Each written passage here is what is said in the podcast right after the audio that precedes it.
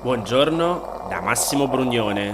Oggi è martedì 6 luglio, sono 15 giorni che ci stiamo godendo l'estate e queste sono notizie a colazione, quelle di cui hai bisogno per iniziare al meglio la tua giornata.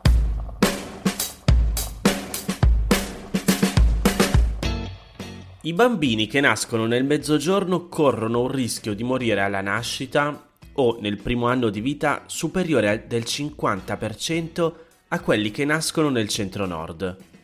Durante gli anni dello sviluppo, inoltre, se si ammalano e hanno bisogno di cure ospedaliere complesse, hanno il doppio di probabilità di essere ricoverati fuori regione, per lo più Lazio e regioni settentrionali, con pesanti costi emotivi per loro e le loro famiglie, oltre che economici per queste e le regioni in cui abitano, che devono rimborsare gli ospedali e le ASL ospitanti.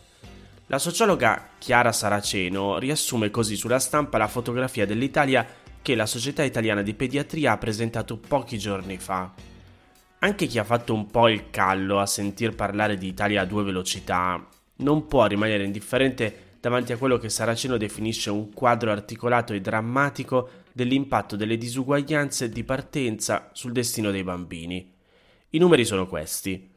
Nel 2018 la mortalità infantile, che include anche quella neonatale che ne costituisce il 70%, nel mezzogiorno e nelle isole è stata rispettivamente del 3,6 e del 3 per 1000, con punte del 4 per 1000 in Sicilia e Calabria mentre nel nord-est e nord-ovest è stata rispettivamente del 2,3 e del 2 per 1000. E nascere nel mezzogiorno accentua anche lo svantaggio nelle chance di sopravvivenza di neonati con genitori stranieri rispetto a quelli con genitori autoctoni. Infatti hanno un rischio di morire entro il primo anno di vita doppio, 7 rispetto al 3,5 per 1000, laddove nelle regioni settentrionali il rischio è tra virgolette, solo maggiore di un terzo, cioè 4 rispetto al 2,7 per 1000. Ora, il tema è che certo, la geografia può essere un destino, però è un destino di quelli che si possono cambiare o che impongono che quantomeno ci si provi, non soltanto migliorando le condizioni economiche, l'istruzione, l'accesso a prevenzione e cure e la diffusione di informazioni. Secondo Saraceno, l'elenco delle cose pratiche da fare è lungo. Consultori poco diffusi non sono sempre in grado di accompagnare la gravidanza di donne che a volte non hanno i mezzi neppure per una dieta adeguata. Pediatri sovraccaricati di pazienti non si preoccupano se alcuni di quelli loro teoricamente assegnati non si presentano. La scarsità di nidi riduce la possibilità di intercettare suggerimenti e informazioni. La mancanza di servizi che accolgano genitori e bambini insieme per rafforzare le competenze genitoriali impedisce di cogliere indizi di possibili problemi nello sviluppo o di malattie che potrebbero essere prevenute o comunque contrastate per tempo. Saraceno non è certo contraria agli aiuti alle famiglie, però avverte. Non basterà certo istituire un assegno unico, anche molto progressivo, per contrastare queste disuguaglianze che ledono il diritto dei bambini e adolescenti ad avere pari opportunità nella sopravvivenza e nello sviluppo. Non basterebbe neppure un pur indispensabile rafforzamento dei presidi pediatrici, anche superando gli effetti deleteri del regionalismo sanitario. Occorre una prospettiva e un sistema di interventi integrati che riguardino da un lato la disponibilità e qualità dei diversi tipi di servizi, sanitari, educativi, sociali e la loro collaborazione e dall'altro un lavoro culturale con le famiglie, i genitori, le comunità locali per una migliore comprensione dei bisogni dei bambini e dell'uso delle risorse disponibili.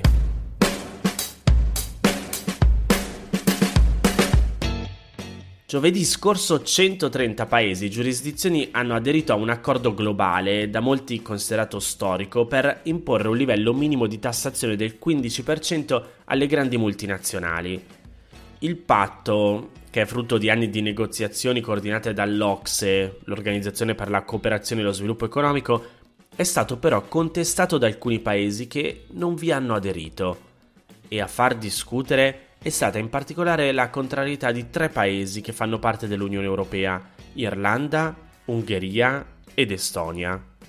La posizione di questi stati che hanno diritto di veto sull'adozione dell'accordo da parte dell'Unione Europea rischia di allungare i tempi sia per la finalizzazione dei dettagli del testo, che i partecipanti si sono imposti di terminare entro il prossimo ottobre, sia per la sua implementazione attraverso leggi che lo applichino concretamente, attesa per il 2023.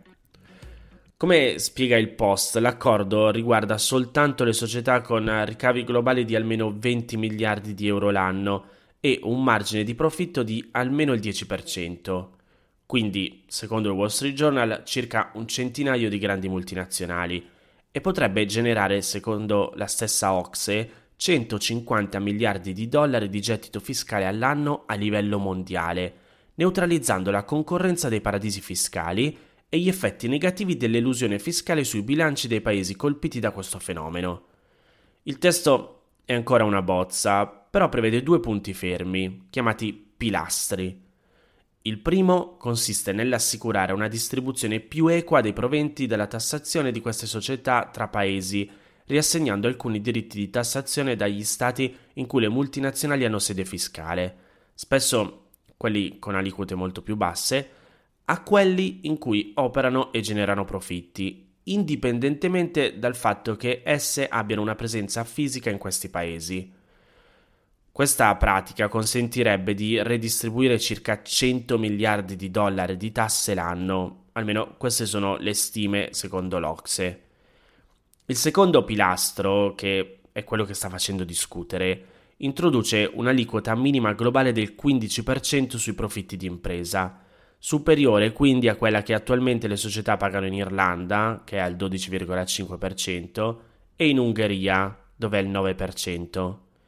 In Italia, per fare un paragone, le imposte del reddito delle imprese si dividono tra IRES, l'imposta statale, e IRAP, quella regionale, che cumulate portano le società in media a pagare tasse per il 27,9% dei profitti.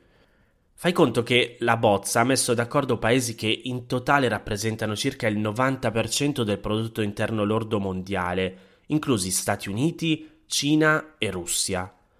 Tuttavia, come ti dicevo, i governi di Irlanda, Ungheria ed Estonia si sono rifiutati di aderirvi.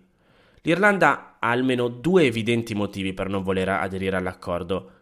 Oltre a offrire una tassa sui profitti del 12,5%, concede alle imprese che traggono profitto da brevetti e software un'aliquota dimezzata del 6,25%. Per capirci, questa è l'aliquota che si applica a gran parte delle multinazionali oggetto dell'accordo, società operanti su internet che offrono servizi digitali in tutta Europa attraverso i loro software, come per esempio Google e Facebook.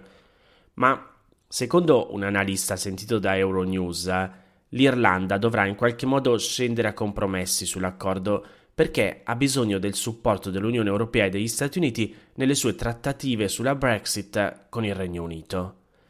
Diverso invece è il discorso dell'Ungheria, dove la politica fiscale permissiva introdotta dal primo ministro Viktor Orban ha aiutato l'economia a crescere mantenendo alto il suo consenso tra i cittadini, nonostante la regressione del paese sul piano dei diritti civili e secondo alcuni analisti, proprio a causa di questa regressione che rende incerta l'applicazione delle leggi, le aziende non avrebbero altro incentivo a delocalizzare in Ungheria se non quello fiscale. Perciò è probabile che il paese si opponga con più fermezza all'adozione dell'accordo da parte dell'Unione Europea. E questo è un problema per quei paesi europei che hanno estremo bisogno dell'accordo per ottenere risorse dalle multinazionali che ne eludono il fisco come Italia, Francia e Germania. Il problema qual è? Che secondo i trattati dell'Unione Europea i cambiamenti in tema di politica fiscale devono essere approvati all'unanimità. Perciò l'opposizione dell'Ungheria, come quelle di Irlanda ed Estonia, sarebbe sufficiente a impedire all'intero blocco di adottare l'accordo. Insomma, l'Unione Europea dovrà quindi negoziare con Orban come successe per l'approvazione del piano di ripresa della pandemia, il Next Generation EU, a cui si era opposta anche la Polonia. Questo potrebbe allungare i tempi e indebolire la posizione negoziale dell'Unione alla prossima riunione dei ministri delle finanze del G20, che si terrà proprio questo venerdì 9 luglio a Venezia.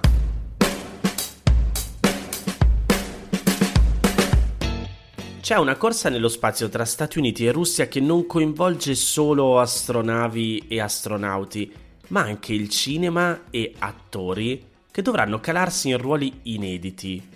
E nel cuore di questa sfida c'è un chiaro retrogusto da anni 60, quando la competizione per primeggiare nel cosmo era uno degli aspetti della guerra fredda tra americani e sovietici.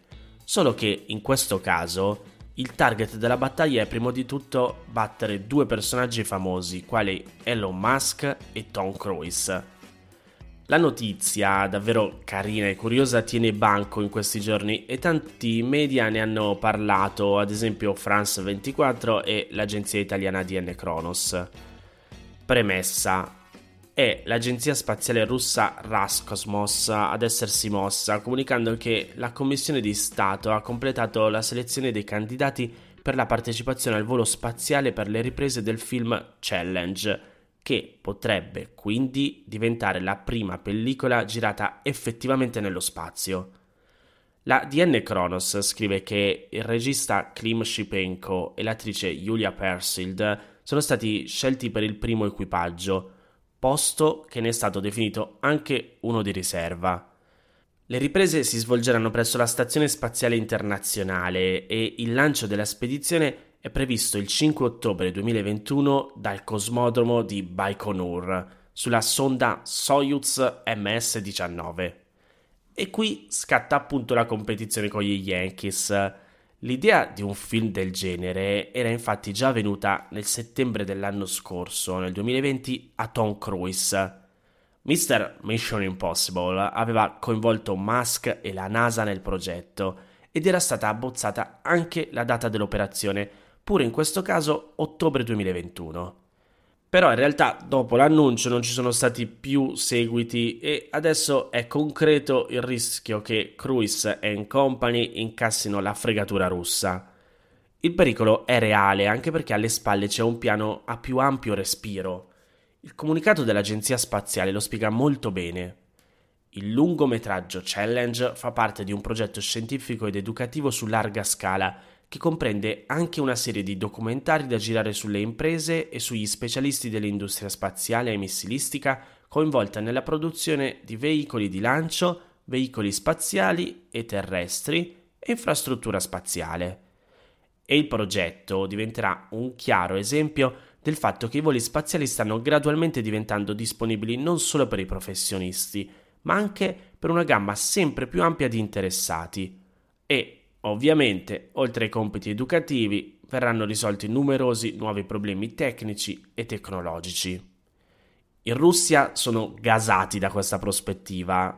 La Persild, che assieme a tutti i candidati selezionati ha partecipato a un addestramento vero, con test nella centrifuga, prove di vibrazione, voli su aerei che riducono la gravità a zero ed esami medici, ha scritto queste parole vogliamo essere non solo i primi, ma anche i migliori.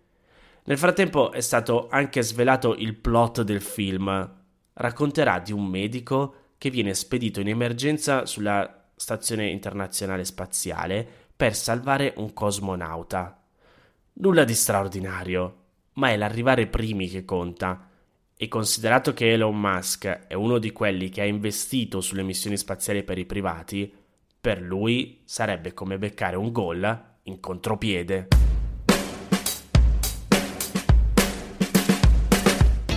Queste erano le notizie a colazione di oggi. Se ti va di aiutarmi e sostenermi nella produzione di questo podcast, puoi farlo inviandomi un piccolo contributo dal sito www.notiziacolazione.it. Se ti sei perso alcune notizie puoi andare indietro e ascoltare anche quelle dei giorni scorsi e se lo ritieni utile Puoi condividere questo podcast inviandolo a qualche amico. È disponibile su tutte le piattaforme audio.